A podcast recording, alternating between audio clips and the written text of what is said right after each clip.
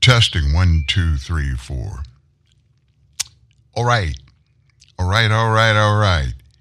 Well, guess what is going to happen right now? The Truth News Network. You know him, you love him, you can't live without him. Well, you can. But why would you want to? Dan Newman. That's a great compliment. I'm not sure I deserve it, but let me say this. I never take you for granted, especially on days like today when we are actually 35 minutes late for the show. For you regulars, you know that does not happen. We're always Johnny on the spot. Every once in a while, we may be a minute or two late, but nothing like this. And there's a reason for it. We're broadcasting live from Jerusalem in Israel. Now, I'm not Jewish, I'm a Christian, but this is the headquarters for Christianity. That's right. And so let me make a suggestion for all of you that are Christians. I'm 69 years old. I've been in the Christian faith since I was born. Just weeks after I was born, I was on the front pew of the church my parents went to. And I love living for God. I really do. I made that choice at a very young age, and it's changed my life numerous times, kept me out of a lot of trouble. And so we're here just to do the historical tour of, I couldn't believe how many places there are in Jerusalem. But Christ's life, in large part, happened around Jerusalem and, of course, ended here in Jerusalem. So, all that being said, I'm not going to get into it anymore. I will just tell you this I urge you, Christians, to make your plans to come to Jerusalem. And if you want to do it, I really urge you to do it with a tour guide that is really, really good. And if you want to do it and schedule it, just give me a jingle if you've got my phone number. If not, drop me an email, dan at truthnewsnet.org. Dan at truthnewsnet.org. And I'll send you the information. You'll miss so much. Our guide is a phenomenal guy, born and raised here, educated partially in the United States, very fluent in language, and has, listen to this, he has photographic memory. And he gives so much information. I, I, like I said, I've been in Christianity my entire life. I can't tell you how much I have learned that I never knew before. So, what are we going to do today? We're going to launch into it. We have many things to get into. While you were sleeping, honestly, we were hard at work putting this show together with a lot of new information. Found some things that I'm pretty sure you haven't heard about because your federal government didn't want you to hear about them. But we got them for you. As always, though, we need to kind of calm down with the song. And I did this one because it, it deals with here, Olive Street.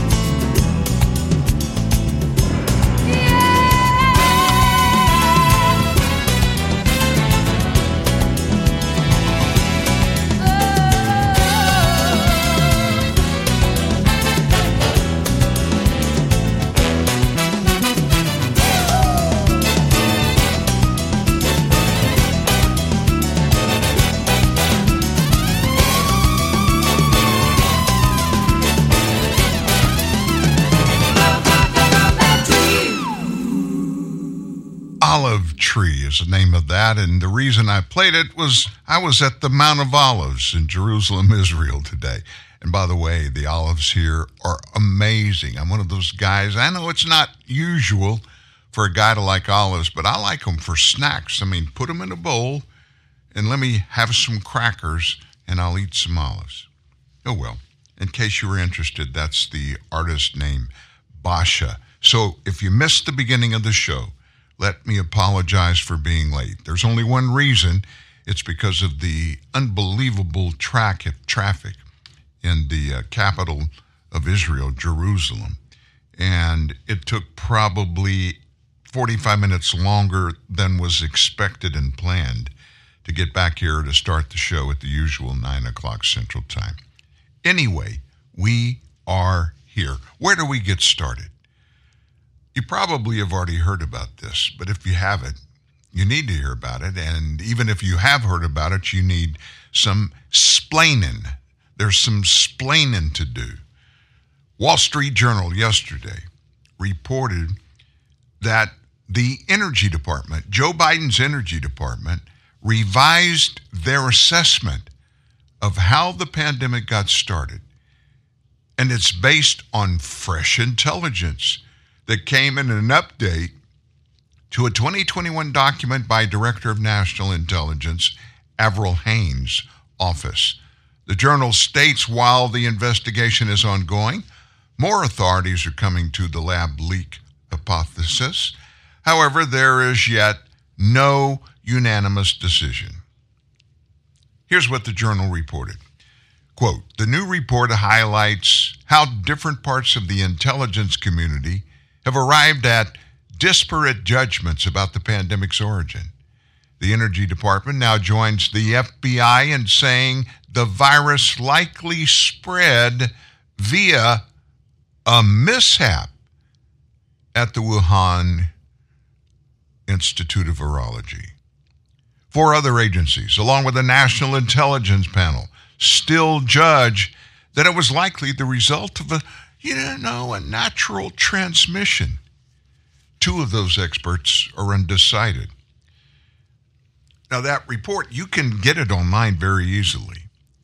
It goes on to say the Energy Department made its judgment with low confidence, according to people who have read the classified report, but it does align with previous speculation about the exact origin of the virus. Isn't it strange that this once in a century bat coronavirus pandemic it just happened to emerge within a few miles of China's biggest laboratory researching bat coronavirus?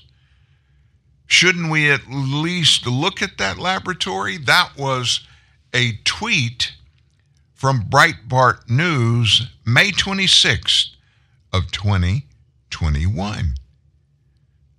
Senator Tom Cotton of Arkansas doubled down on questions addressing the origins of the coronavirus as far back as 2021, stating the lab leak hypothesis was always reasonable, but he quickly denounced as a conspiracy theory by reporters and activists that wear those evil looking, professional, lab looking white coats. Common sense case for a lab leak is the same as it was in January of 2020 when I first mentioned the possibility. Cotton said then, here at TNN Live, we told you from the very beginning of it. When it began back in 2020, late in the spring, early in the summer, we talked with experts. And if you want to hear the world's foremost expert on this, go look at last Thursday's TNN Live show. It's a conversation almost two hours long between me and Dr. Judy Mikovits, who back in the 90s was a lab partner, a research partner with Anthony Fauci. I won't go into all of the details, but let me tell you what she says about what we're talking about right now. On June the 20th of 2020, Dr. Mikovits predicted that we would have a pandemic and that it would be coming here from a lab leak from China. She also told us everything that Dr. Fauci was going to do declare the pandemic, do a major lockdown, mask on everybody, virus uh, drugs. She didn't know exactly what they would come up with, but she said it's going to require vaccinations. All of those things. She foretold May the uh, June the 20th of 2020. And what did Fauci say back then? Do you remember? Listen to this. This comes from a story that was published first on, let me see. Da da da da da da.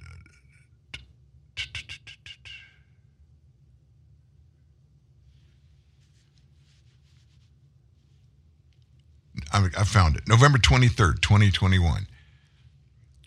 Anthony Fauci said on MSNBC's The Beat that the theory COVID 19 pandemic started from a leak in a Chinese laboratory is not likely.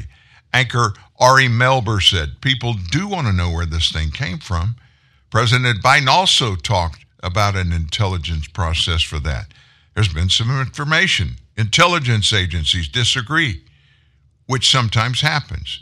The FBI believes in the theory this came from a lab in China. Now, that's kind of curious to me. Way back in 2021, what was going on in 2021? We weren't doing anything in November of 2021. We were locked down. Fauci said, quote, Ari, if you look at the virologists, not the people who want to politicize this, look at the virologists who actually know about evolutionary virology and biology. They tell you it's much, much more likely this was a natural evolution from an animal, likely a bat, to another intermediate host, like, you know, a human. Until you know for sure, you have to leave open all possibilities. That's where something like the lab leak type of a hypothesis comes from. You can't rule it out right now, but if you look at the evidence, namely the historical and other evidence, it's more likely than the other. It's more likely it's a natural outbreak from an animal, although we must keep all of our possibilities open. Fauci totally missed it. Can you think of another two or three or 20 or 30 different things that were factual? You got to follow the news, follow the science.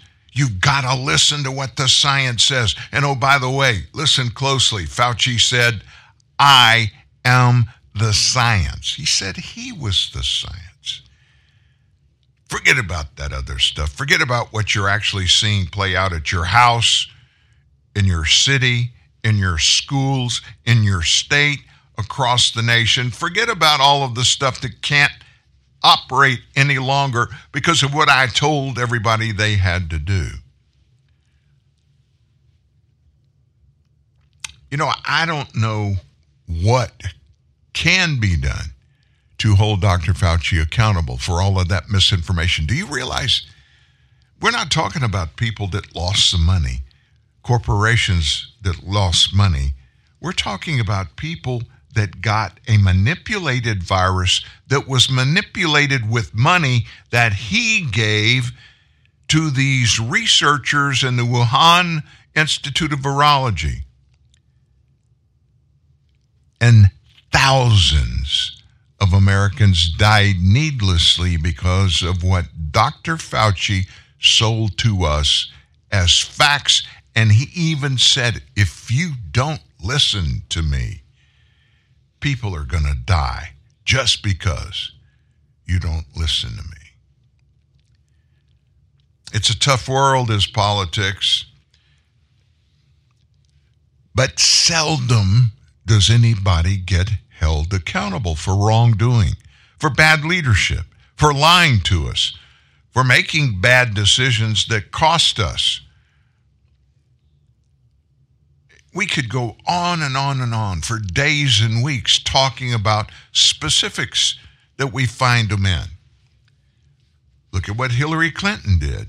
You can say, oh, she just made an honest mistake. Listen, folks, she put a server, a computer server, in her private residence in New York as Secretary of State.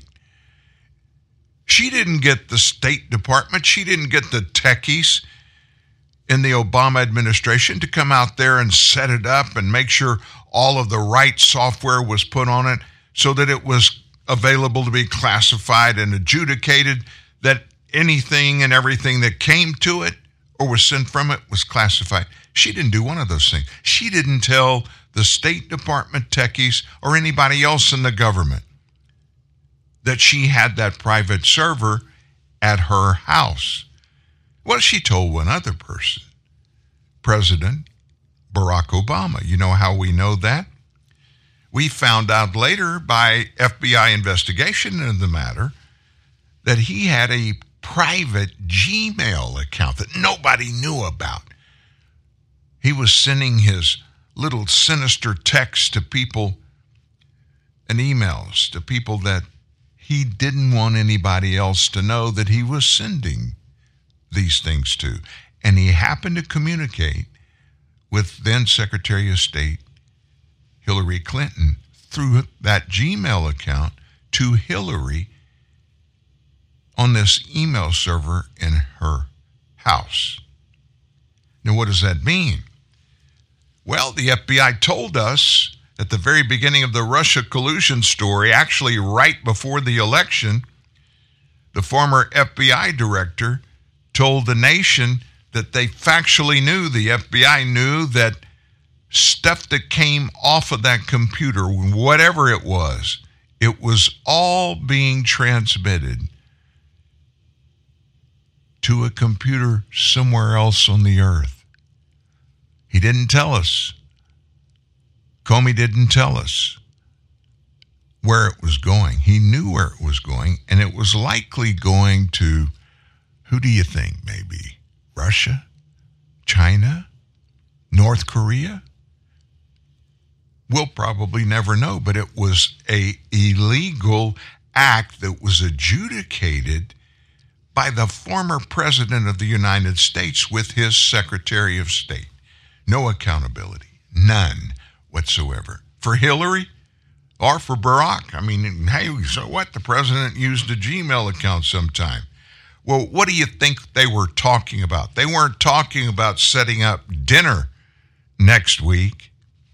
They were talking about American business, U.S. operations. Think about the things that the U.S. State Department does, what their responsibilities are, and how critical it is for the State Department to not be sending things that are important on an unsecured server that is not classified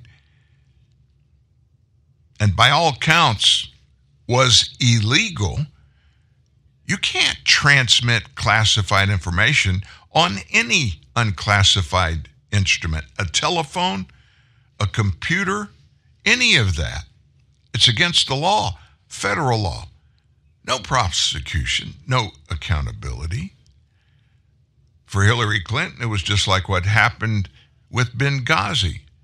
Somebody in that debacle should have been held liable and been charged with, I don't know, any one of a number of charges. No accountability. But those four people died that night, their body, bodies drug through the streets of Benghazi. What is this nation coming to? And our leadership is feckless right now. Did you hear this? Biden's chief medical advisor, what's his name? What's his name? It was Obama's chief physician, the White House physician. I'm sorry. Biden's came later. But Obama's former White House physician made this statement Biden's cognitive decline brings us closer to an all out war with Russia and with China. This doctor's representative, Ronny Jackson of Texas, a Republican. He was a former White House physician during the Obama and Trump administrations. So he warned on Saturday that Joe Biden's cognitive decline is bringing the U.S. closer to an all out war with Russia and China. The statement by Jackson comes after the president continually has grappled with memory failure. And we've all seen it. We watch it happen every day. Anytime he gets on a camera. Do you realize most people in the nation and some around the world, when they look in on anything to do with the president over here, when it's on television or audio, whatever it is, they're looking and listening. And most of the times don't hear the substance of what he's saying. You know why? Because they're waiting for him to mess up. It's terrifying for our country that Biden is our commander in chief. He doesn't know when and where he's at half the time. Every day brings us closer to an all out war with Russia and China. That's Ronny Jackson. His cognitive decline is going to get people killed. So notably, Biden has failed to disclose any cognitive test after his yearly physical exam last week. Now, every other president They released that information immediately. I wonder why Joe didn't do it. And they told everybody, they did tell us this, that the president suffers from a stiff gait. You notice that when he walked? And neuropathy in the feet. According to the Cleveland, uh, Cleveland Clinic, neuropathy refers to any condition that affects the nerves outside your brain or spinal cord. So, this president's failure to disclose his mental acuity has worried lawmakers for some time. But since his previous physical back in 2022, the U.S. appears to be closer to a kinetic war with China and Russia. Think through the past year. The Biden administration has ratcheted up their rhetoric, sanctions, and the transfer of U.S. military equipment to Ukraine for its border defense. The administration has imposed approximately 1,500 new and 750 amended sanctions and also export controls against Russia. Lawmakers have earmarked more than 110 billion, 110 billion with a B, in taxpayer dollars to defend the Ukraine's border. Well, they'll spend 110 billion on Ukraine's border. How much has Joe Biden spent on protecting the southern border of the United States? think that through. So critics are saying these Ukrainian measures, along with our inflammatory rhetoric, that's all caused the Russian conflict to escalate, prevent Russian President Vladimir Putin from an off ramp to end the struggle without impacting his domestic political standing. So Joe Biden, almost single handedly, he decided to underwrite the defense of Ukraine's border. It contrasts with his decision not to send U.S. Border Patrol similar defensive measures to prevent the invasion of the southern border. About 300,000 illegal immigrants have slipped past Border Patrol and into our interior since the beginning of fiscal year 2023. That was October 1st. In fiscal year 2022, a paltry number of illegal migrants, 2 million, were encountered by the Border Patrol. 2 million people. And a bunch of them got here. And think about the ones that didn't come in, that we didn't catch, the ones that came in but we didn't catch. It's unclear why this president has given more attention to Ukraine and the U.S. southern border but recently, Biden suggested during some remarks in Poland about the invasion of Ukraine that its border defense is critical to the safety of America? What the heck does that mean? In Poland, Biden said, as we gather tonight, the world, in my view, is at an inflection point. The decisions we make over the next five years are going to determine and shape our lives for decades to come. That's true, Americans, he said. It's true for the people of the world. Oh my gosh. That's so presidential and grandiose. No matter how you couch it, we've got a president that is in rapidly declining cognitive ability. He's the president of the United States, and he has the nuclear codes with him all the time. that should be, especially right now with what's going on around the world, that ought to scare you to death. We're just getting started, folks. We got a lot to talk to you about. Again, I'm sorry for the delay in getting going. It was a traffic thing in Jerusalem, Israel, where we are broadcasting live. Hopefully, it won't happen anymore this week, but it might. It might, but we'll talk about that. We'll talk about much more right after this. Northern Tool and Equipment. My girlfriend has given me a pet name, I'm afraid to ask. Snuggle Muffin, No, it isn't. and she uses it in public. Okay, so give your girlfriend a pet name she'll hate, like uh, Thunder Chunky. I couldn't do that. I see. Too harsh for Snuggle Muffin. Okay. Drown her out with a 200 mile per hour cordless leaf blower. Got it. Here she comes. Hey, Snuggle Muff. What are you doing, Snuggle? Snuggle. Snug- I am so out of here. Wait! Come back, Thunder Chunky! There's no problem a little horsepower can't solve. Northern Tool and Equipment. Welcome to McDonald's. May I take your order? Hi, can I get a? can I get a? Okay, get into McDonald's. Ooh, can I get a? Uh, can I get a? Yeah, can I get a? Uh, uh, go, Bubba, go! pick me! No, pick me! Hey, can I get a? Ten piece chicken McNuggets. And what sauce would you like with that? Uh. Beat Yourself Up hotline. Is this the Beat Yourself Up hotline? Yes, sir. If you'd like to beat yourself up, this is the place to do it. Okay, I'd like to beat myself up now, please. Go right ahead when you're comfortable. I am so stupid. I can't believe how stupid I am. What an idiot. I left all my holiday shipping until the last minute again. Now it's a huge hassle. Why do I have to do this to myself every year? When, oh, when will I learn? You beat yourself up very well, sir. Thanks. But maybe you should just log on to smartship.com. Smartship.com? Right. Type in your zip code, and smartship.com tells you the fastest, easiest, most affordable way to do your holiday shipping, even at the last minute. Wow, smartship.com. Mm-hmm. Why didn't I think of that? Well, why do I have to have somebody else tell me what to do? Oh, sir. When, oh, when will I ever have an original thought? You're really good at this, sir. I've been told it's a gift. Smartship.com, the way smart shipping is done.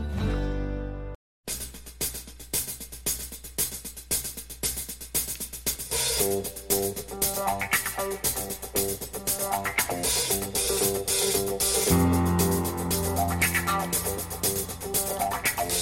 a good week started here with a lot happening around the world as we grasp some little bits of truth, those that we can get our arms around.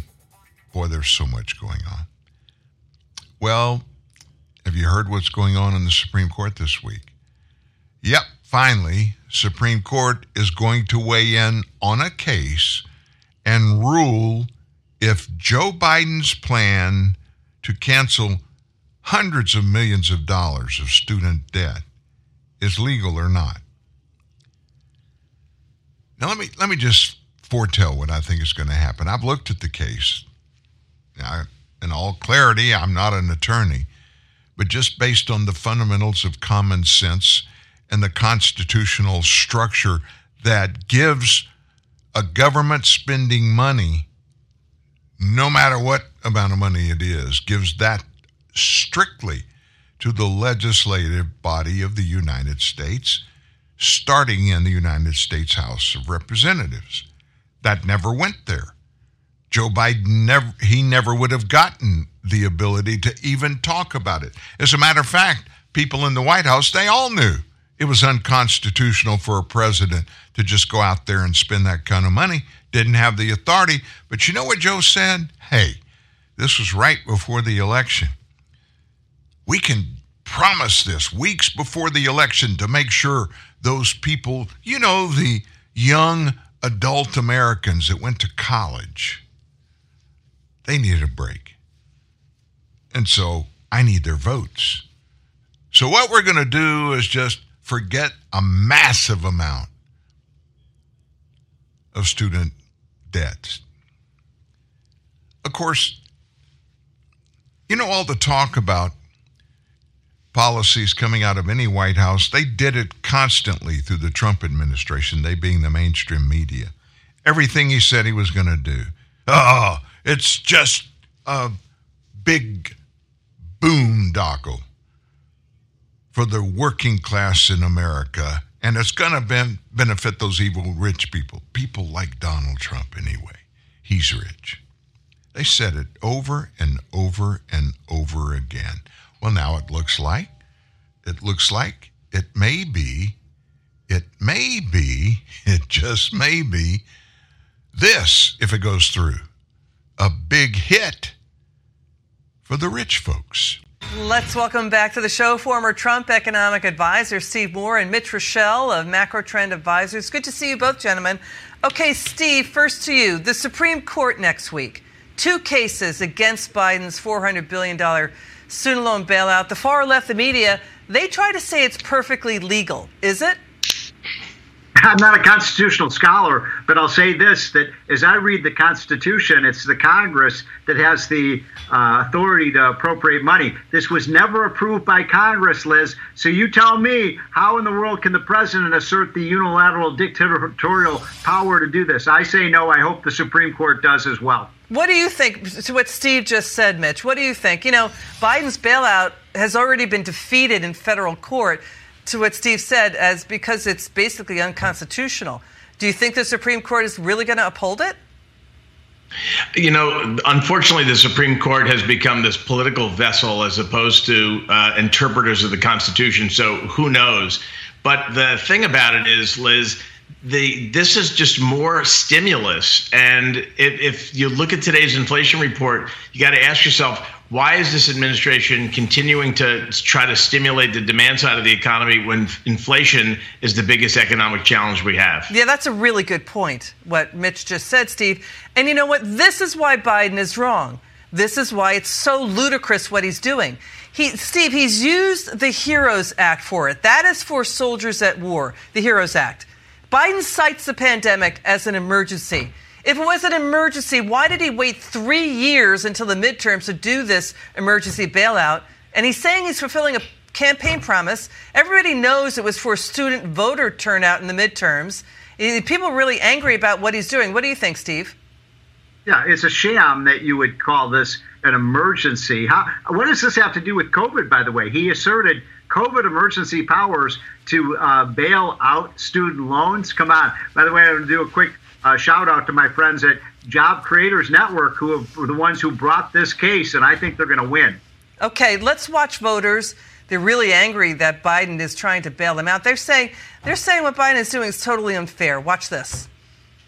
I keep on thinking about all the people who paid their loan back, and then all of a sudden there's this gift to some other people. For myself, you know, who's had student loans before, then I will kind of, in, in some kind of way, I would be like, damn, I wish I would have had it at my time. I'll probably have that debt until the day I die. I haven't been putting into a 401k because I've been aggressively paying off my student loans. I'll probably just be paying it my whole life. How's it going to help anybody in the future that wants to go to school? And then how do you bring the cost down?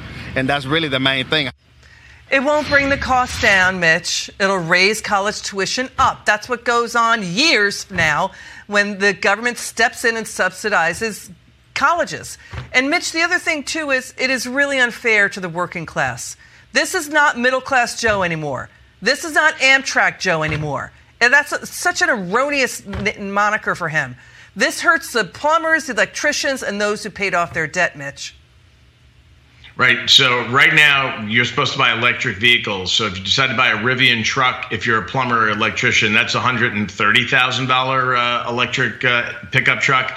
Uh, the the people who are the true backbone of this country that Joe Biden talks about all the co- time are not college graduates, and they do buy pickup trucks and they do buy tools so that they can carry out their trade. And we're not paying off any of their car loans so you know what? It's the, every one of those people talked about college loans, but the fact of the matter is, the backbone of this country don't have those loans, but they have other loans. Got it. Steve Moore, Mitch Roschelle, thanks for joining us tonight, gentlemen. It's good to see you. So it looks like Supreme Court may uh, rescue the people that paid back or have been paying back their student loans.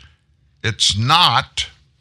It's not just good for people that owe that money, and it is a shot against people that paid their bills. But it's Joe Biden. I mean, come on. Joe Biden doesn't need anything he does to be legal. He doesn't. If he wants to do it, he's the president of the United States. He can do whatever he wants to, right? Like this Have you heard about his hydrogen slush fund? Honestly, I didn't even know he had one but he has one. And listen to what this slush fund is all about. Nearly 50 years ago, all the way back in 1976, Congress authorized the hydrogen program that has been managed by the National Science Foundation. Why would they do that? Hydrogen, you it, you you can't use it as fuel.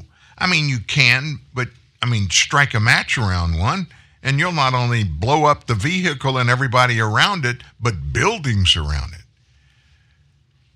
Then let's move forward to 1983. Bush and Congress threw more money at hydrogen, and they called it an alternative energy source, which it would be. Last year, Congress and Biden, in their infrastructure bill, they slipped in another $9.5 billion in the hydrogen slush fund. Europeans have also authorized 5.2 billion euros for their hydro slush fund. Now, some of this seems plausible. You know, all the way back 1839, scientists have been working on hydrogen for energy and storage with little to show for it. Future green hydrogen is just plain dull. Brown and gray hydrogen. Did you know they had that? Brown and gray. It's made with CO2, creates coal or natural gas. It makes reasonably priced hydrogen. Now, hydrogen, as I said, is not a fuel. It's got to be created. And it's only a way of storing and transporting energy all of which are difficult, expensive. There is no infrastructure to even support it. So, this $9.5 billion slush fund, you know what it is? It's a breeding ground for multiple Solyndras. You remember Solyndra? Not long ago, I was out in the Bay Area, south of there in San Jose, and I just happened to be riding up the 101 and I glanced over to the right, and there was this big building there. I mean, massive building there, right next to the interstate, and then big numbers on the side. This was in the evening. Big, bright, shining, not numbers, but letters. Solyndra. That was a boondoggle that Obama did, and he gave them, they were in the solar panel energy business. $500 million. So this 9.5 billion slush fund, it's doing the same thing now. Solyndra was a third of the one and a half billion dollar taxpayer loss on Obama's solar revolution. There we go. Green energy. Solar, solar, solar, wind. There's no excess wind and solar to create green hydrogen in Utah.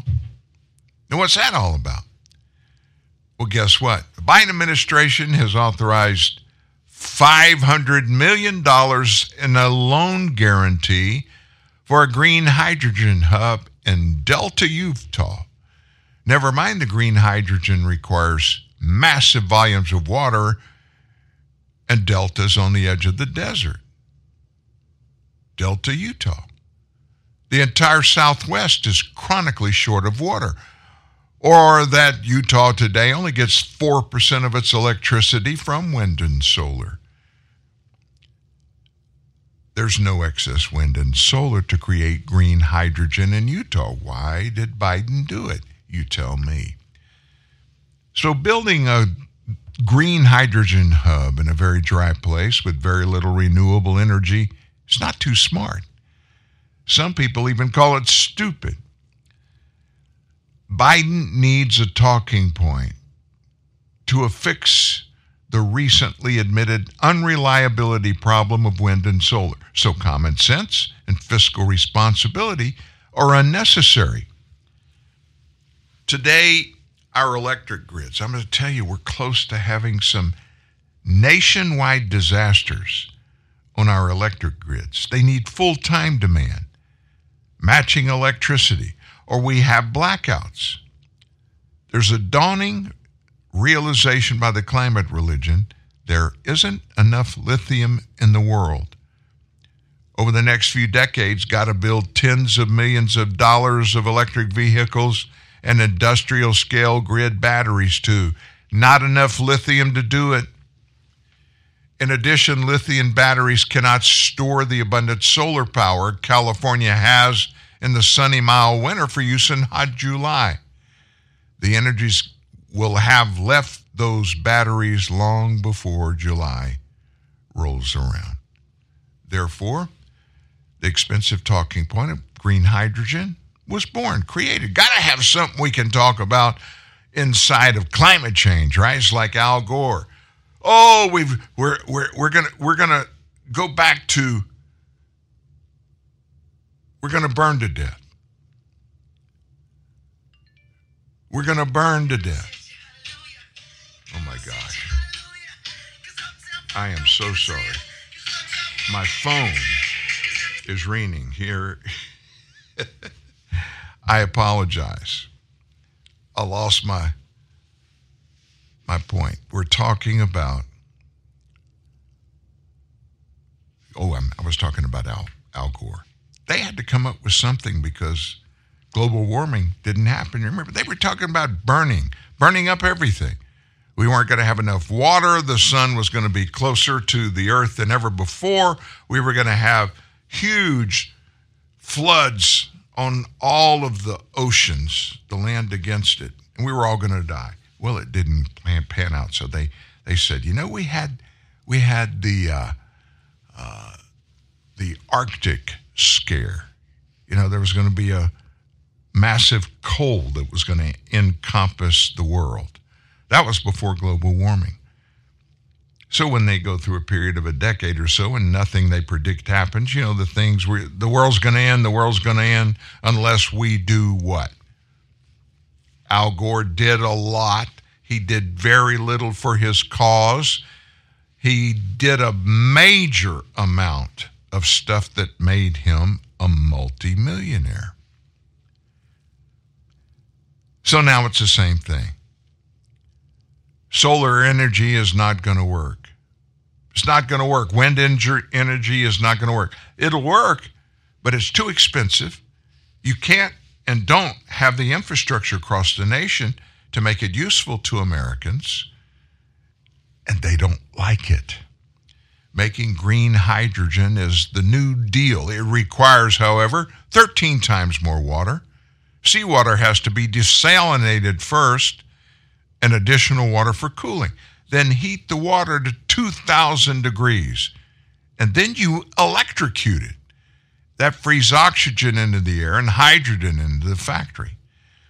Then super chill to a near absolute zero. Then compress it to 10,000 pounds per square inch, which is three times the PSI of an average scuba tank. You're going to put that in your car. You're going to be sitting on a, a tank of that stuff that could blow up at any minute. Super cold uh, liquid hydrogen is born. It can be used for fuel cells, burned in electric producing power plants instead of natural gas. We get far more bang for our buck with natural gas rather than trying to create electricity to make green hydrogen, only to burn it again to make electricity using a process that costs 65% of the energy that you have when you start this process. The whole concept of using wind and solar to produce green hydrogen, it has an elephant in the room type problem. The industrial four-step process of making hydrogen, it's not something that can be started on sunny mornings and stopped in the late afternoon or fired up when the wind starts blowing and then shuts down when the wind stops. What's going to keep the hydrogen process flowing on dark, windless nights? Oh, come on now. Does a green dreamer give a rip about that? Do the facts matter? No, they don't. Heck, it's only federal barred money anyway.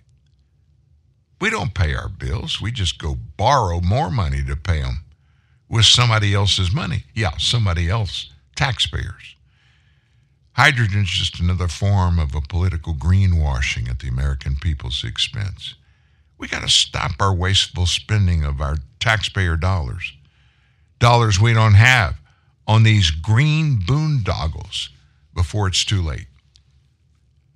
Before the communist Chinese, who, by the way, use more than half of the 8 billion tons of coal at their primary fuel source, eat our lunch and rule the world, before they get to that, America's got to wake up to the dangerous threats of the green energy nightmare and the rising threat of the red Chinese dragon before it's too late. You're hearing all of these pundits coming out now, and they're all targeting across the Pacific Ocean at our number one enemy on the planet. It's not Russia, it's China. It's China.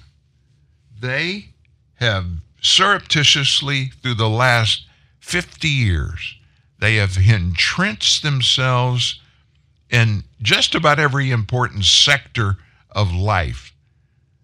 They've taken control of it. Do you know there are very few things in a process of manufacturing anything or building anything or creating the stuff to build like cars and air conditioners and washing machines? Very little of it is done without Chinese equipment. Thereafter, supremacy in energy in the world. They've got a good start on doing it too. Do our people in Washington, D.C., do they have the chutzpah? Do they have the push, the bump, the drive to stop the red dragon? And the only way it's going to work, I promise you, the only way it will work is going back to the processes that worked so diligently for decades. Hydrocarbon, hydrocarbon, oil and gas. Novel idea, right? And there they are sitting out there. Oil and gas collections underneath our surface. And in many places, all you got to do is punch a hole. I was part of a nine well deal, nine wells on one piece of property. They were shallow wells, mostly around 3,000 feet. And we hit natural gas. Nobody got rich, but you know what happened? We were able to put a bunch of natural gas into the United States gas pipelines that was all produced right here. The people that worked for us that made this happen, we paid them. We invested the money, we paid stuff. It's all in capitalism. It's all everybody gets something out of everything that's done. Why? Oh, why don't these Democrats understand that? Let me tell you this. They do understand it. They do. They just don't want you to hear anything good about it. Real truth, real news. TNN, the Truth News Network.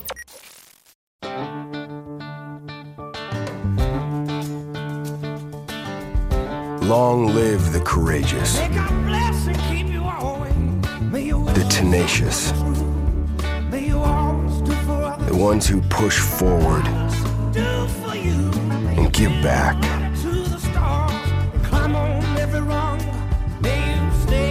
Long live the greater good,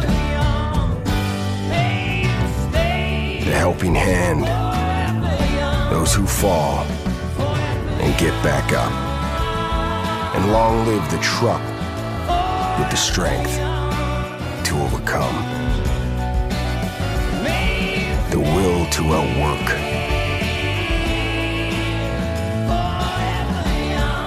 and the commitment to outlast them all.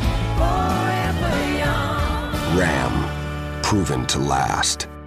I'm a Verizon engineer, and today we're turning on 5G across the country, including right here in New York City. With the coverage of 5G nationwide and in more and more cities, the unprecedented performance of ultra wideband. It will change your phone and how businesses do everything. I'm proud because we didn't build it the easy way. We built it right. This is the 5G America's been waiting for, only from Verizon. 5G ultra wideband available only in parts of select cities. 5G nationwide available in 1800 plus cities. Subway Restaurants Storytime Theater proudly presents Jack and the Beanstalk. Fee, fi, fo, fum. I smell the. I, I smell uh, something delicious. Hey, little fella, what you got there? Oh, this? It's the Big Hot Pastrami Sub from Subway Restaurants. Mmm, that does look tasty. It sure is. Climbing that beanstalk out there makes you hungry. Uh, you mind if I have a bite? Sure! I'll trade you for that goose over there with the golden eggs. You got a deal! Hungry for something big? Then pick up a big hot pastrami sub from Subway Restaurants. Layer upon layer of delicious hot pastrami stacked high and toasted to flavorful perfection on freshly baked bread. Topped with pickles, mustard, and melted Swiss cheese, it's the perfect way to satisfy any giant sized appetite. Big Hot Pastrami available at participating restaurants for a limited time only. See restaurants for details. Subway, eat fresh. Get not only the news, but the truth in the news. From TNN, the Truth News Network. Dan Newman. Not all the news today is bad. Not everything's bad going on. There's some good things. Some actual good news came out, some surprising news. There's been a surge in core durable goods orders, and that confirms January economic strength. Now, this just blows my mind. Now, what is this? Well, it's a key measure of business investment. In other words, companies that invest in all kind of things, they uh, they buy a lot of materials for the work that they do. They hire a bunch of new employees. That means they start buying more stuff to do the business they're good at doing. And there was a big rise in that that happened in January, adding to the evidence that the economy began the year at a much more robust pace than the Fed told us. Orders for these capital goods, it rose just a little bit under 1%, 0.8% in January. Shipments of stuff jumped 1.1%. Economies were expecting orders to fall slightly after they declined in the previous couple of months. Core capital goods, these are the non defense capital goods that exclude aircraft. Orders are thought to be a proxy for business investment. Total orders orders for durable goods fell 4.5% last month, largely because of lower orders of those airplanes. Folks, airplanes don't come cheap, but even when you get them, you better plan on spending a buttload full of money every month because they are expensive to maintain and put up in the air, especially with $9 gasoline, which turns out to be about $15 in jet fuel. New orders for aircraft plunged 55% after rising 106% in the month of December. So, because aircraft are priced so high, the category tends to be extremely volatile.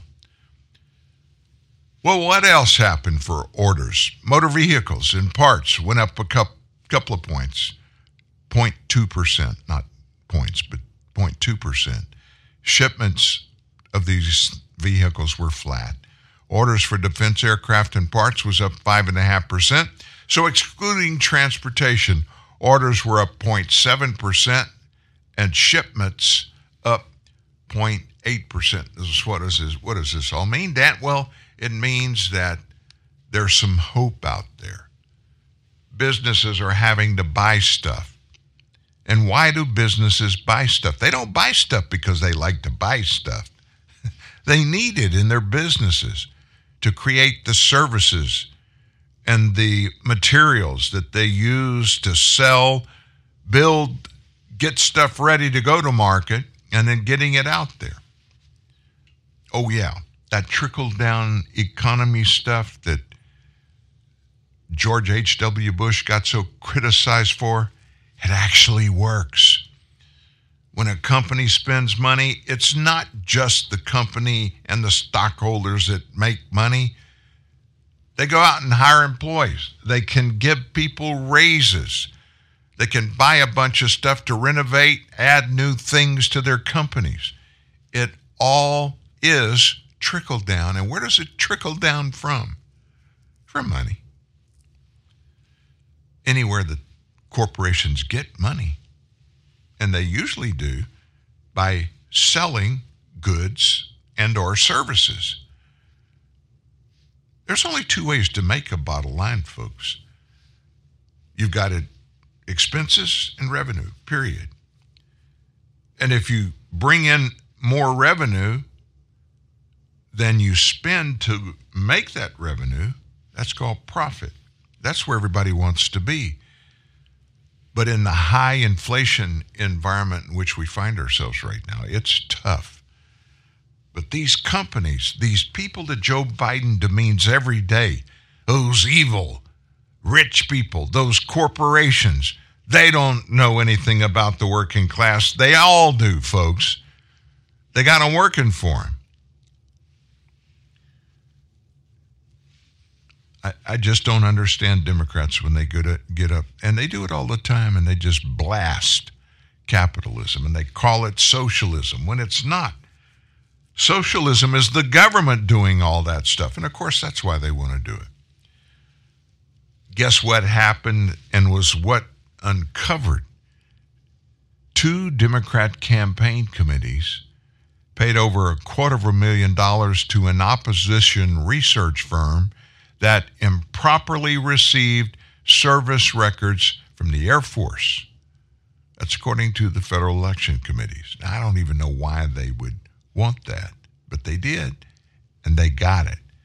FEC filings show the Democrat Congressional Campaign Committee and the Democrat Senatorial Campaign Committee paid together the Due Diligence Group, which is an opposition research firm, at least $283,000 during the 2022 midterms.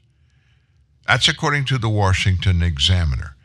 Republican reps Don Bacon of Nebraska and Zach Nunn of Iowa were among those whose service records were obtained by this opposition research group. So the Air Force begins an investigation all the way back in October after service records of Republican candidates Jennifer Ruth Green, who is an Air Force veteran, were improperly released to the due diligence group, leading to the revelations of a sexual assault that Green suffered while she was in the military. Green lost to Democratic Rep. Frank Mrvan of Indiana back in November.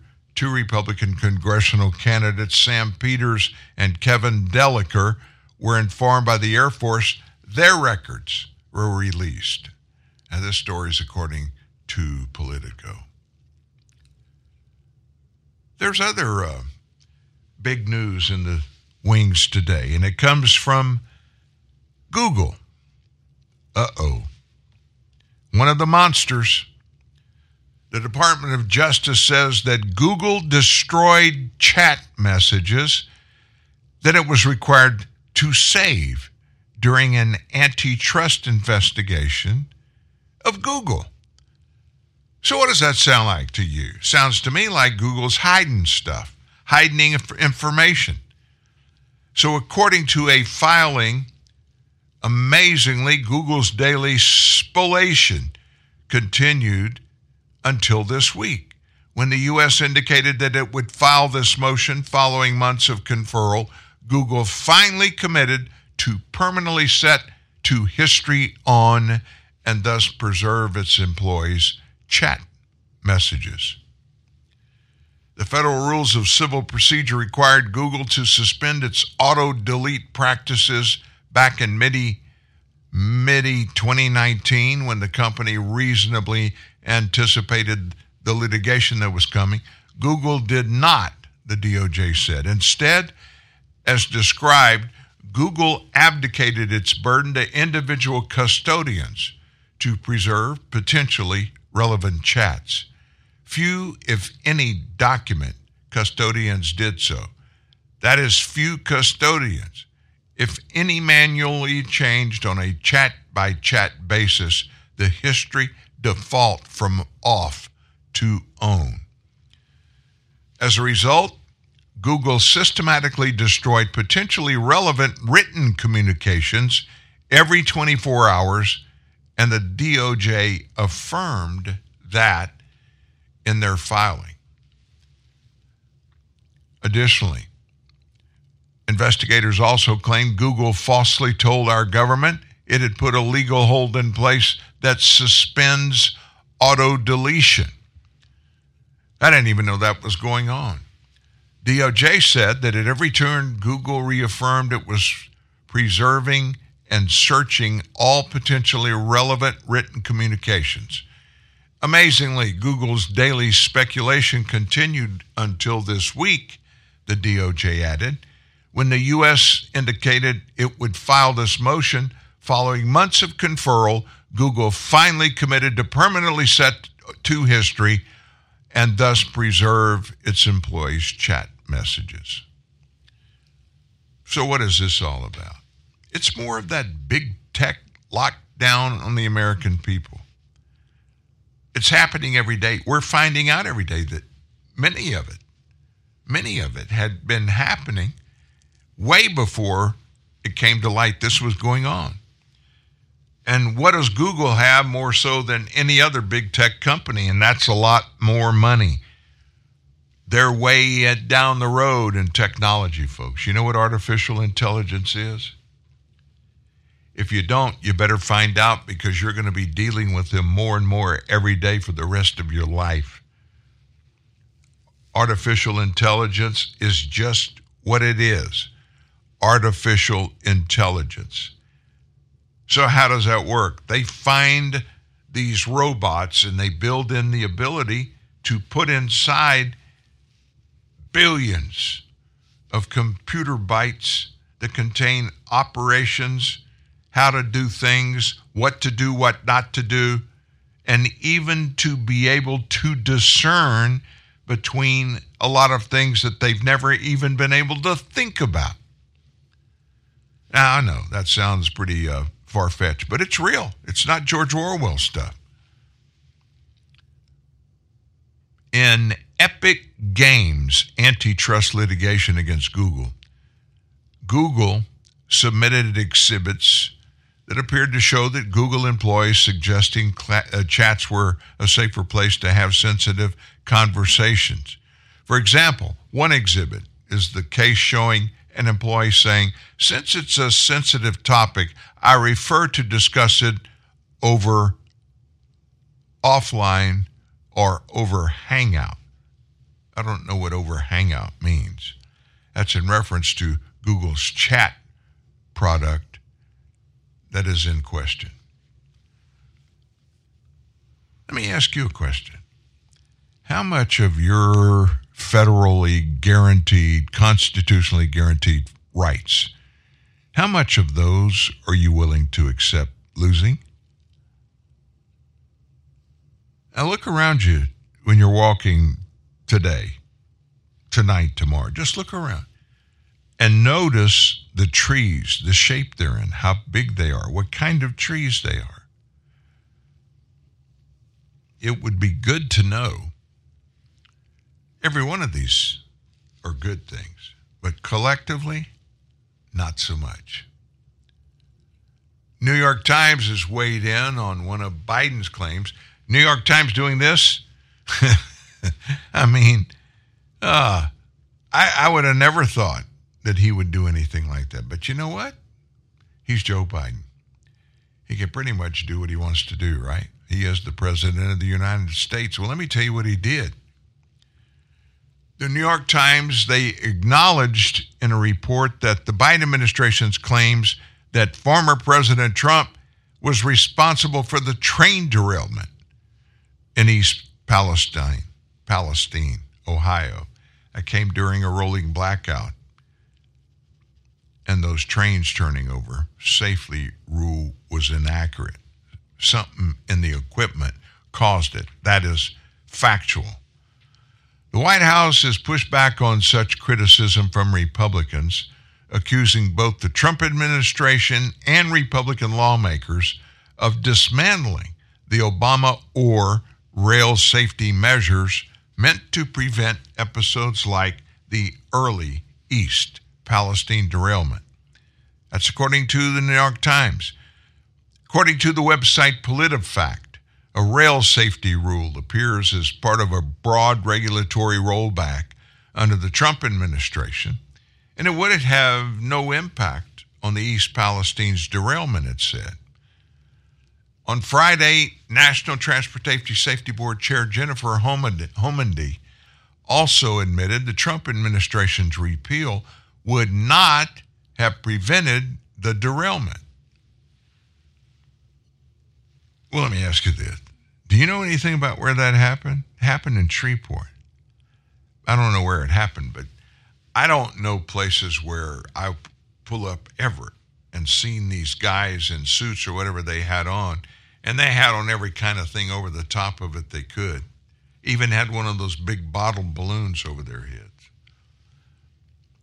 PolitiFact reported on the 15th that Democrats' claims that Trump repealed a safety rule was mostly true, but noted it had no effect on the trail derailment.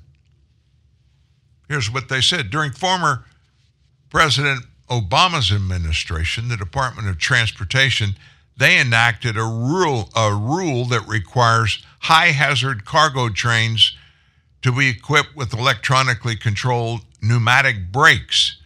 And that's all got to happen by 2023. Yeah, right. It'll allow them to brake faster.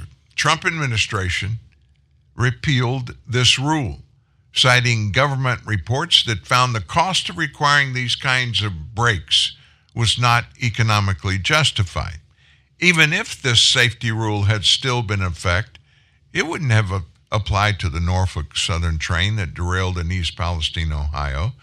Why? Because it was not categorized as a high hazard cargo cargo train. Obviously, this whole thing was debunked. And despite that, Trump administration was at fault for the Ohio derailment more than a week ago. Transportation Secretary Pete Buttigieg perpetrated that lie with his visit to Ohio day after Trump. Buttigieg, one thing Trump can do is express the support and his support for reversing the deregulation that happened on his watch. I heard him say nothing to do with it. Do you believe that? I'm on the fence post. So back to our story. So if he had nothing to do with it, might think about buying it. PolitiFact reported that during the Obama administration, a new safety rule was adopted in 2015 that requires electronically controlled pneumonia brakes to be installed on every high hazard flammable unit trains. Got to do all that by next month. Ain't going to happen, folks. Ain't going to happen. Allowing them to break faster, they say. Oh my gosh, people will do and say anything to get the attention. That's what they're after, getting them attention. You can't put breakfast on your kid's table if you don't have a job, if you don't have things in great situation. I mean, if it's daycare, you got that taken care of. And you just protect these babies. You don't have to worry about this kind of stuff happening, but it does happen around the world. Trump administration repealed that rule, thank God.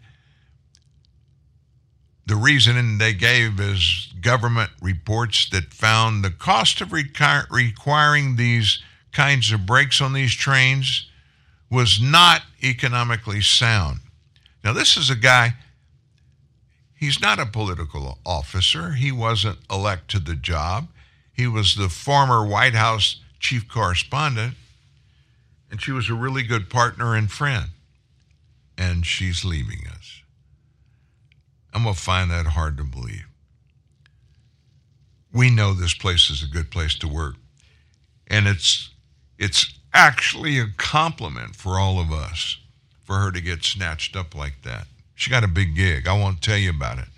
I'll let her do it later on. But our, our hearts and our thoughts go out to her. I was talking to you about the blame game that's being played in Washington, D.C. about that rail breaking apart. Have you seen how those sections of track? It just looked like somebody reached down and picked up one end with a with a, uh, a, pair of pliers, and somebody picked up on the other end and did it and just started throwing it around, bending it, messing it up. That's that's just something that didn't happen, but they're saying that happened. Transportation Secretary Pete Buttigieg, he perpetuated that lie while he went to Ohio a day after Trump. Buttigieg. One thing Trump can do is express support for reversing the deregulation that happened on his watch. I heard him say he had nothing to do with it. So if he had nothing to do with it, the obvious is why do anything about it?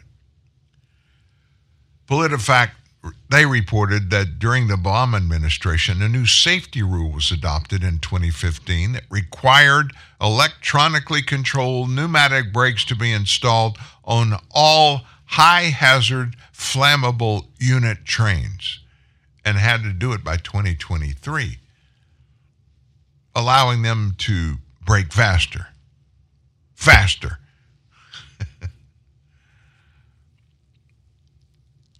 uh, it, it just gets more and more dirty, more and more dirty, unanswers, pontification, playing politics. And here we sit out here. We're the ones writing checks and sending them to the IRS. We're the ones that are paying way, way over the price of gas where it was when Joe Biden was elected. Why is that happening? I mean, we're still the same two people, Steve and I. Sam and I, my brother. We're still the same two people. We have the same history. We know each other like the back of our hands. Why don't we have a great relationship? It's something that we all think about and do. And I said that as a bridge to segue to this. The New York Times has finally admitted that President Biden, migrant children that entered the country under President Biden, they work brutal jobs. Now, what are we talking about here? Christian works a construction job instead of going to school. His age is 14. Carolina packages Cheerios at night in a factory. She's 15. Wonder starts looking for day labor jobs before sunrise. He's 13. And these are newspaper captions of photographs showing young teenagers admitted through the unaccompanied alien child border loophole. The children usually work for staffing companies at low wages, subsidiaries of Fortune 500 companies, companies like PepsiCo, General Mills, Walmart, Target, Ben and Jerry's. The article is headlined, quote, Alone and exploited migrant children work brutal jobs across the U.S. The article may crack the bipartisan establishment's shameful silence about its well shifting police policy, excuse me, of extracting teenagers and millions of foreign migrants, putting them to the sideline while U.S. workers are allowed to do the work. It's just not fair. If you're not going to let them work, don't bring them in. If you're not going to give them decent jobs, don't offer them a job at all. There are plenty of people that are looking for qualified representatives. And it doesn't matter if these people have good speaking languages, none of that matters. Is if they're honest, They learn the system of wherever they work and they work it to the T. Make your place where you go all the time, make it be the best that anything can ever be in the type of uh, get together pad you're talking about. By the way, you remember Paul Ryan? Paul Ryan, congressman from Wisconsin. He was picked to run for vice president. Who who did he run with? Who was his running mate? Anybody know? Raise your hand. Anyway, listen to this. Paul Ryan, by the way, he left. He left Congress. He didn't run again. He was Speaker of the House. He got the gig when Trump was elected, but he decided at the midterms to hang it up and go to work for Fox News. Over the weekend, he said if Donald Trump is a pick of the Republicans in 2024, Ryan refuses to even go to the inauguration. And he wouldn't have anything to do with it. And even worse than that, he's not going to go to the 2024 DNC convention held in Milwaukee. Where will you be? The host asked. It depends on who the nominee is. I'll be here if it's not named somebody Trump. You won't show up if it's someone else, the host said. Yeah, I'm not interested in participating. No, Ryan replied. Even here in Wisconsin, Ryan said, even Wisconsin.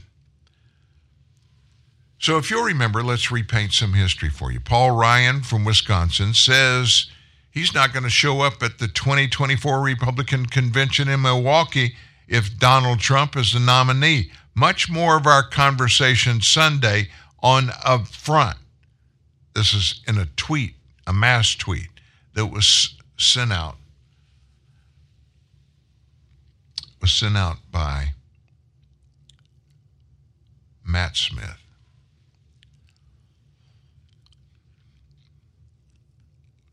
What you got going on this week? Is this going to be an easy week? You got something new going on? It's good to get fresh stuff for every day if possible. But don't walk away from the gig, whatever it is, until you get it finished. You make the commitment to do it. Just make sure you you do it. Now Joe Biden's kind of on the hook, isn't he, because of what I just said. He's warming up to 2024. Democrats may be looking at a second presidential bid for Mr. Trump more favorably now. Why is that? A recent NPR PBS NewsHour Marist poll found some good news. According to the poll, 50% of Dems and Dem leading independents now think they will have the best chance of winning the presidency in 24 with Biden driving the boat. However, a significant portion, 45%, still believe Democrats are better suited with someone else. Conversely, 42% of Republicans and Republican leading independents believe the GOP has the best chance of winning in 2024 with Trump leading the charge while 54% think they'll have the best chance if they choose somebody else. Notably, that figure, 64%, remains unchanged from November's data. However, the 42nd 2% who believe Trump serves at the best as Republicans to defeat Democrats in 2024 from the 35% in November, it's going to take that to win the 2024s. Most Democrats and Democrat leaning independents, 83%, have a good view of Joe Biden, comparable to the favorable rating he got last November. Trump's rating, favorable rating among Republicans and Republican leaning independents, is down from 79% last November and is his lowest favorable rating among this group since September of 2016. That's when he announced he was going to run. One in four Republicans and Republican leaning independents, that's 25%, have an unfavorable view of Donald Trump. Now, how do you handle Donald Trump? You got any you got any suggestions? I've thought it through. He did a ton. I'm not talking about a good amount. I'm talking about a ton of work in those four years. I didn't think, no, very few people. Maybe Melania was the only person that thought he could do it, but he did it. He did it with a lot of rubbing going on around him, much of it because of his mouth. But he did a really good job. Now, think about it. He comes up for reelection. Joe does. Who's going to face him? Who's going to run against him? Is there another Democrat that dare step up against Joe Biden? And when I ask that question, I'm asking it sincerely. I do not have an answer. Oh, I've got some hypotheses, but that doesn't mean they're true. All that means is what the shoe will do or whatever it is that you're looking for. What will they do for you to make things better for you? And if they're going to do it and it makes good sense for you and you're not going to be up to your eyeballs in debt over it, why not do it? That's an entrepreneurial thing. A lot of people today can't do that. They can't handle it in their schools, they can't publish it. Our schools here, they have a laundry list of do's and don'ts for, for kids. I mean, it's long. Let me just give you a rundown. Now, we'll do that later. We'll do that later. I want you to hear this. You know who Lauren Boebert is? She's that firebrand, new member of the House of Representatives out in Colorado. Let me say this, folks. She is a firebrand. Oh my gosh. She goes nuts on people, anybody that disagrees with her. And it's because she thinks what she thinks is the way everybody should think because that's the truth. There's a, I guess, a countywide political gathering that's going on in Yuma, Arizona. I think they're trying to just clean things up. That that's that's just my personal opinion. The quote unquote big city I know you're happy because you don't live outside of it, but it's still there. And this whole thing with these these young kids, it was important, even if it was nothing more than I want to show you I I can do it. So we're going to be out here. Are you going to be in the water? we're going to baptize people today. Lauren Boebert is probably the most talkative member in the House of Representatives. And she went off on Twitter. She had, in a hearing, she had Twitter execs or former execs sitting there. And she went after them. I don't even need to tell you about it. Let me just let you listen to it. Here's Lauren Boebert. And there seems to be a revolving door between the FBI and Twitter itself. Um, even Mr. Baker said that there was no collusion with the federal government and Twitter. But Mr. Baker, that's you. You are the collusion between the federal government and the FBI. And now, with it, this is such a problem because we're seeing censorship all over. Mr. Roth, Miss Gadde, did either of you approve the shadow banning of my account at Lauren Boebert? Yes or no? No, I did not. Not to the best of my recollection. Well, let me refresh your memory because on March 12th, 2021, and Mr. Roth, I know you looked at it because Fascist Twitter 1.0 had a public interest exceptions policy, which means for members of Congress to be shadow banned, it had to go before you, Mr. Roth. So I'll ask again Did you shadow ban my account? Yes or no? Again, not to the best of my recollection. So the answer is, Mr. Roth, yes, you did. I found out last night from Twitter staff that you suppressed my account for this tweet. It's a freaking joke about Hillary Clinton being angry that she couldn't rig her election. It's a joke. But in response, being the sinister overlords that you all are, you placed a 90 day account filter so I could not be found. And now we see here that Twitter staff said the visibility filter on my account excluded me from top searches, prevented notifications for non followers, and much more. This is considered an aggressive visibility filter. You silenced members of Congress from communicating with their constituents.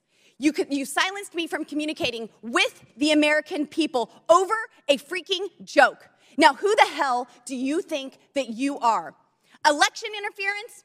Yeah, I would say that that was taking place because of you four sitting here. The Hunter Biden laptop story was suppressed. A sitting member of Congress was suppressed. A, a, sitting president was banned from Twitter. You know, I bet that Putin is sitting in the Kremlin wishing he had as much election interven- intervention interference as you four here today. We've heard about threats to democracy. Well, what about shutting down a duly elected member of Congress? This is fundamental to our nation's governance, and you all attacked that very foundation. 230 protections? Well, those are for publishers not for editors. And it's clear you were not acting as publishers, you were acting as editors. And Mr. Chairman, I think it's far past time that we remove 230 protections for, for big tech platforms who are abusing this protection. And let me just say, I'm not angry for myself. I'm not angry because I was silenced. I can reach out to Elon and to his staff, and I can see what's happened. And I can sit here today and hold you all in account I am angry for the millions of Americans who were silenced because of your decisions, because of your actions, because of your collusion with the federal government. They can't reach out to Elon. They can't sit here today and hold you into account. We don't know where the FBI ends and Twitter begins. She was right on. I mean, think about what she said. Think about what was going on. Think about was who, who was sitting in front of her. These execs I mean, big time. Ex- James Baker was sitting there at the table with them. Who was he? He was former general counsel for the FBI. He leaves the FBI, and guess where he goes? He goes to Twitter. And what's his job there? Is to take care of people like Lauren Boebert, rogue members of the U.S. Congress. And we got to stop these people. They're out there saying all kinds of things that aren't true about the government. They can't say that and get away with that. That's not the way the government works. We're supposed to be able to determine what we can say and what we can't say and who can do this and who can't do that. Accountability is coming down the pike, whether it is in the Biden administration, whether it's Joe Biden that puts it in place, or whether it is this very aggressive group of House of Representatives, newly elected, got the majority in the House, so they can kind of get some normal things done that had not been being done for at least four years. When you don't have control, if you don't have a majority in either House, the House of Representatives of the U.S. Senate, and of course, you got this guy at the time sitting over in the White House.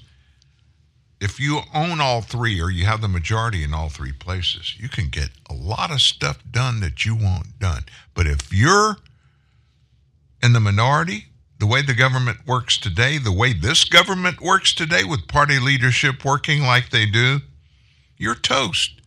You're not going to get anything done. They don't care about the opinions of the people that elected you. I mean, you're all a bunch of red state rubes. You don't know anything about governing. You don't know anything about being a good citizen.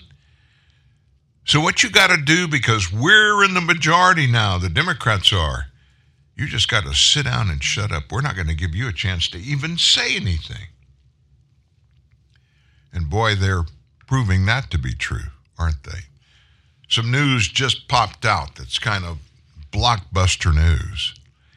Kathy Chung, you remember that name? She's President Biden's former primary gatekeeper. She has agreed to partially comply, not comply, but partially comply with the House Oversight Committee's probe into the classified document scandal and, I like this one, the Biden family's international business schemes. Chung's lawyer, a guy named Bill Taylor, he told CNN she's going to hand over some of the requested documents they looked for and sit for an interview with the committee, which is investigating the Biden family for nine violations. They include money laundering and wire fraud. It's also probing Biden's classified document scandal that would likely not have been revealed to the public if it was not leaked to CBS News back in January. Chung is a big time, long time confidant of the Biden family. In May of 2012, Hunter proposed Chung as a candidate for a job in the VP's office, VP Biden. Hunter described her potential responsibilities as placing the primary gatekeeper for the VP and conduit everyone goes through to get to Vice President Biden. He also described the job as the person who handles all the personal stuff for Joe Biden. Ooh, boy, that lit up the Oversight Committee when they saw that line. On February 4th, Representative James Comer, who was chair of that committee, the House Oversight Committee, he asked Chung for documents and communications been dating all the way back to 09, which encompasses encompasses the Biden family business era to the then Vice President Biden's departure from office in 2017. That includes communications regarding Penn Biden Center. So they're going for the juggler here. You served on the vice president's staff from 2012 until he left office, Comer wrote to Chung.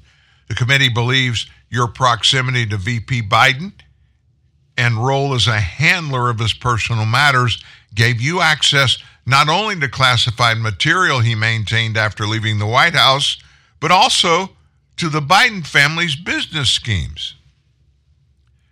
Chung's lawyer told CNN she will not provide the committee with all of Comer's requests.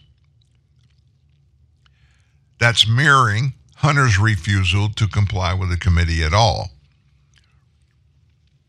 Back in 2016, Joe admitted that his son Hunter had access to his Delaware garage where stashed classified documents were unearthed by the president's attorney. She is not agreeing to produce everything in the letter, but would provide documents related to the movement of documents from the White House to the Penn Biden Center. She's happy to sit for an interview with the committee, too. Republicans, their probes have been stonewalled by the Treasury Department, former FBI point man Timothy Thibault, who allegedly improperly shut down a probe into Hunter's laptop that is likely unrelated to the ongoing criminal probe concerning reported tax fraud by Hunter Biden. But it appears the committee's investigations caught its first break on Wednesday of last week. Hunter's top financial lieutenant, Eric Schwerin, is expected to soon provide documents to the committee's investigation. Schwerin, who shared bank accounts with President Joe Biden and dubbed his family's money man, also man- maintained guest lists for White House functions and negotiated the settlement with Hunter's first wife, Kathleen.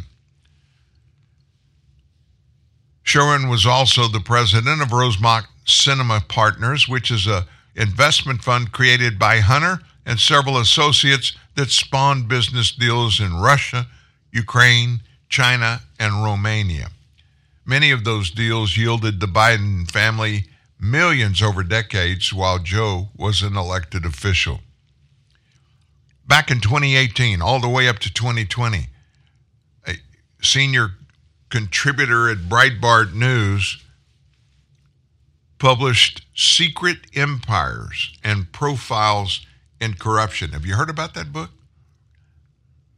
It hit number one on the New York Times bestseller list. It exposed how Hunter and Joe flew aboard Air Force Two in 2013 to China, and that was before Hunter's firm inked a $1.5 billion deal. Now, it wasn't with the Communist China, but it was a subsidiary of the Chinese government's Bank of China less than two weeks after the trip. Schweizer's work also uncovered the Biden family's other vast and lucrative foreign dreams. They got some deals and had some deals in cronyism that are unthinkable.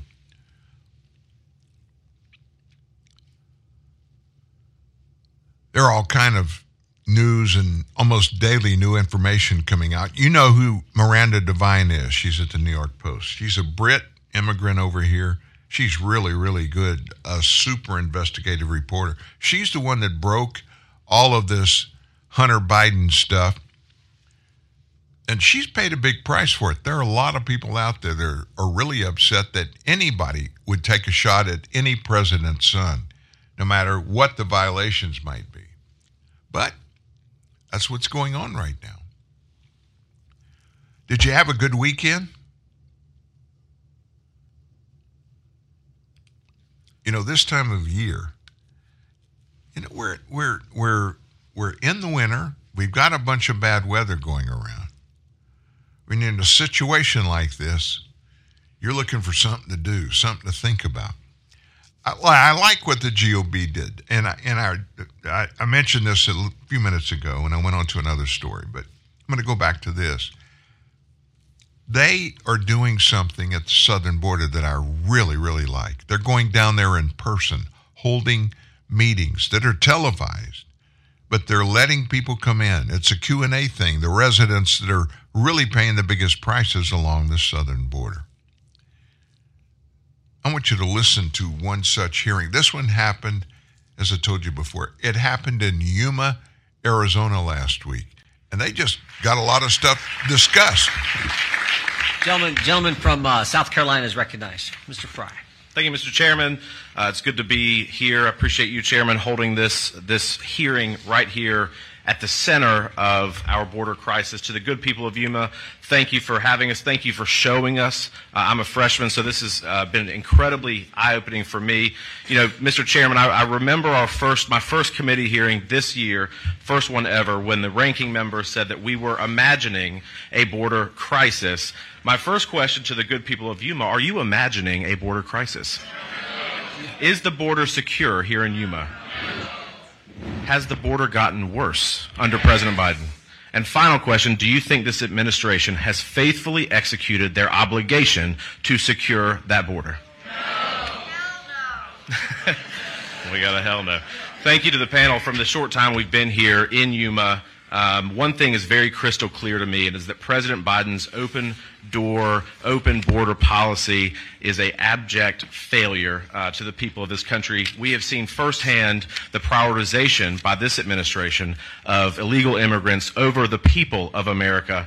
Um, Illegal immigration, obviously, you know this here in Yuma more than anyone else. It deprives your community of safety in your homes and in your community, of health care, of it costs the taxpayers billions of dollars. It destroys property farmers where you at, and it destroys families through fentanyl poisoning. Congressional Democrats should be here, Mr. Chairman. It's actually a shame uh, that we were imagining a border crisis, but everything that we've seen thus far proves exactly that we are not, that, that you see it. And of course, in my home state of South Carolina, as has been talked about, we are a border state. Myrtle Beach is not just famous for its beaches and Chinese spy balloons. It's also it also has record fentanyl overdoses that happen year after year. The first question uh, to the sheriff what federal policies were in place under the prior administration that really helped, in your opinion, secure that border? You know, and I, I thank you for that question because I also told the Secretary of Mayorkas the same thing. The uh, Operation Streamline was, and that was 100% prosecution for anybody that entered this country between a port of entry and denied them the access. Do you, do you th- would you say that the Biden administration has been enabled or has been able to control the cartels in two years? No, sir. What policies do you think promote or enable the cartels to, to act more freely uh, across the border or, in, or even in our country? Well, when they removed the migrant protection protocols that were put into place, plus Operation Streamline, and they got away from any kind of prosecution at all, that just enabled the cartels to do what they're doing today, and they continue to escalate in their capabilities. Mr. Lyons, you, you tweeted back in January that the border was 100% not secure, uh, that it was wide open. Uh, do you believe that still to be the case? Yes, sir. Okay. And uh, in both you and, your, and the sheriff's experience, um, what are you seeing from real world impacts that you're hearing from people out here in the community that are happening from a crime perspective or a cartel perspective in their homes or neighborhoods? Uh, we've had some home invasions. Uh, those were few and far between just because Border Patrol has been able to interdict. Uh, yesterday morning, one of the farmers you heard from this morning testified that his daughter uh, was returning home from feeding her 4 H uh, project and was almost hit by a van full of people being smuggled across the border. Uh, so we continue to see those types of instances. Uh, he's had two of those experiences in the last six months. Um, one of the things that I, and I apologize, but uh, I should have addressed when Mr. Klein asked, but it's been a negative impact in our community, is the ability of 911 services to respond adequately. Uh, and that's been a severe challenge. I met with the first responders from every group in uh, Yuma, and they shared with me their concern or the ability to be able to respond when they continue to receive a high volume of 911 calls from the border. Now, not all of those people were actually looking for medical assistance. They were simply tired of waiting to be processed because they had somewhere to go and someplace to be. So that has affected the people of this community. And I was absolutely blown away to hear them tell me that. Uh, they do not care about the value of life, and that is something directly related to the cartels. Sheriff, what, what, what instances have you heard from the residents here in Yuma of, of crime or cartel activity? T- talk about that. Have you heard these uh, similar instances? Absolutely, sir. And you, you can refer to my document that I submitted as well. Uh, my jail already this last year had over 55 individuals booked into custody that had uh, entered this country illegally and committed uh, exploitation of minors, the trespassing, the uh, smuggling of uh, narcotics, not only for use but for sale and trade. That's the majority of what I have in, in my jail right now for those kind of offenses. Mr. Fry, over at uh, Amberly's place, our youngest victim coming in for a sexual assault was 10 years old. The challenge is that we don't know in which country it occurred and by whom. So we're able to collect the data, but because of jurisdictional challenges, there's no one to prosecute. So a 10 year old was violated by someone under cartel control or by the cartel itself. And just here uh, at Morelos Dam, uh, Congressman Biggs and I have had the opportunity to walk around and pick up Plan B. And that was an area commonly referred to as the rape tree. So many people coming across were victims of the cartel where they exacted that last price and denied them their dignity. It's good when we see the kind of government that the people put together with the U.S. Constitution. It's a three tiered type government that has worked very, very well for 260 years local, state, and federal. And each has delineated responsibilities and authorities from the U.S. Constitution.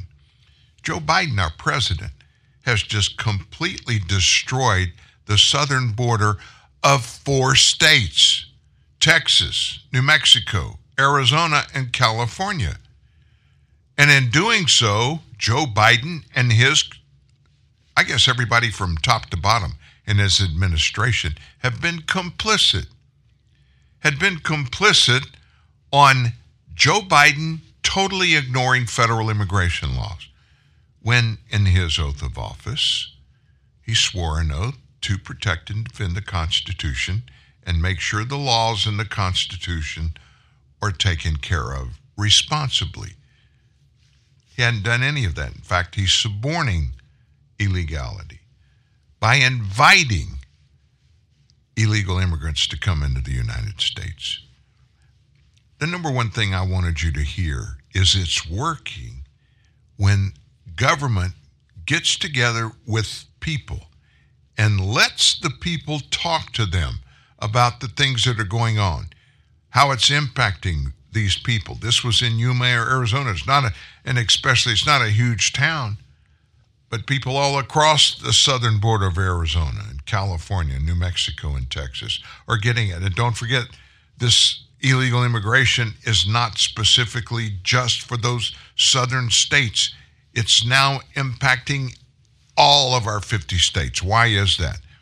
The Biden administration is pushing these illegals that he allows to come in, pushing them off on different not for profits in these 50 states. Now, let me tell you how this debacle is working. You hear them talk about these great NGOs, these non government official offices, organizations, NGOs, non government organization. We're told those are not for profits. These people have great intentions, like Catholic Charities and others. Well, they do. But they're not doing what they're doing just out of the goodness of their hearts. What I tell you all the time when you sense something's wrong, follow the money. Follow the money. So, uh, how does this happen? Well, Joe Biden stuck in one of his big spending bills a bunch of money, a whole bunch of money, that was going to go to protect our situation down at the southern border. Well, it has. And let me tell you how it has happened. This money is going in large part to these non government organizations. Now, think about it it's a circle thing. You and I, taxpayers, we provide the tax money for these states, various states and local entities, to do things financially that often are not the things that are wanted by the people in their districts. Now, think about other places like me. We're talking about, I don't live in Texas. I was born there, but I live in Louisiana. It's not a border state. But you've got Texas, you've got New Mexico, you've got Arizona, and you've got California. Why don't they just enforce the law? Why don't they do it? We'll never be a country. You can't be a country if you don't have borders. And theoretically, we are still a country, but pragmatically, we're not. Why? Because we don't have any borders, or at least they're not enforcing any borders. It's all about who? It's about the federal government. It's not about you. It's not about me. It's not about the people of the United States of America, who they also said they would protect. We're under siege at the southern border. 100,000 people dying every year from fentanyl poisoning, principally comes from these southern border states or through these southern border states. Anything happening on that regard about this drug stuff and mixed in with it sex trafficking, human trafficking, untold amounts of criminal acts committed against Americans. In Texas alone, 600,000 events in a two year period that include even first degree murder. And the Biden administration, oh, they got it going on. Hey, you want to sit down and have a cup of coffee? Let's just blow that off and go play basketball. could you see Joe Biden in a basketball game?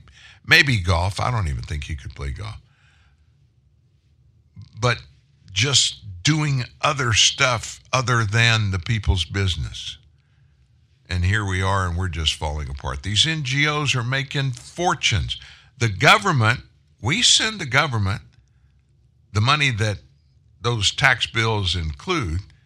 The government doesn't have any money.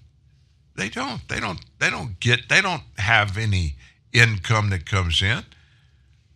The money that comes into the IRS that goes to the various departments in the government, you and I are paying those. That's all us.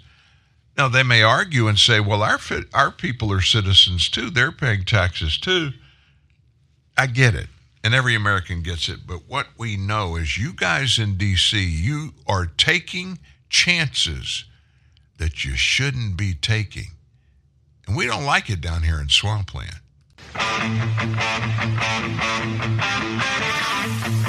I love going all natural. It just makes me feel better.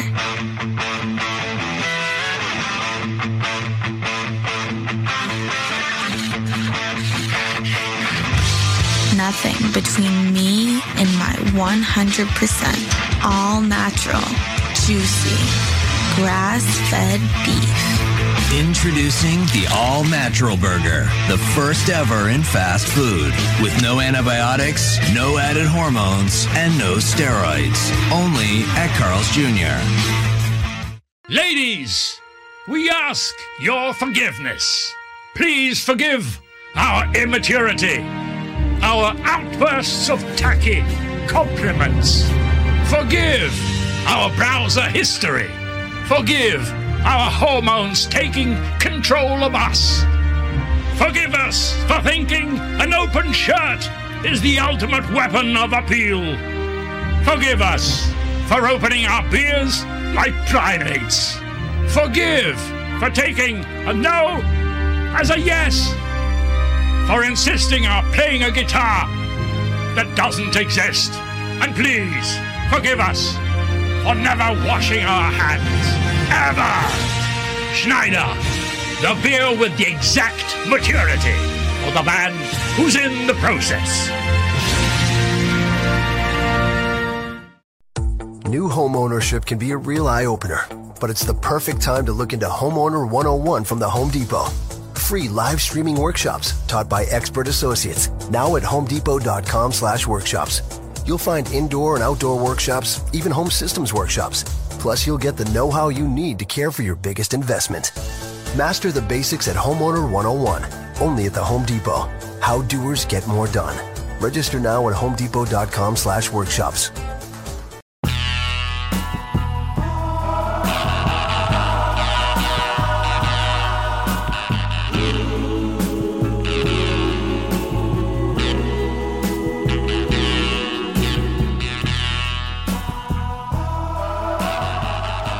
About that. That's kind of a mellow song end the show. Well, we're gonna we got another mellow song. We're gonna end the show. Listen, once again, want to apologize for the late start of TNN Live today. It was because we got held up in the Netherlands outside of Jerusalem in Israel, where we're over here. We're having a great time. We're learning so much, and it's really good to go places. If you get a chance to ever go a place like this where there's so much history, and especially if you're a Christian, whoa there, whoa there, whoa there, especially if you're a Christian coming to Israel, because everything about the history of Christianity is right here. We in the United States, we often take it for granted. You know, I pray, I prayed and asked for forgiveness for doing just that. You guys have a great day. We'll see you tomorrow right here. If you missed the show, go grab it at your favorite podcast site. Have a great one. If a picture paints a thousand words, then why can't I paint you? The words will never show the you I've come to know. If a face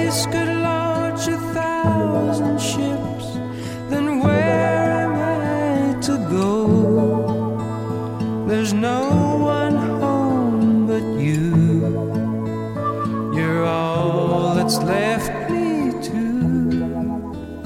And when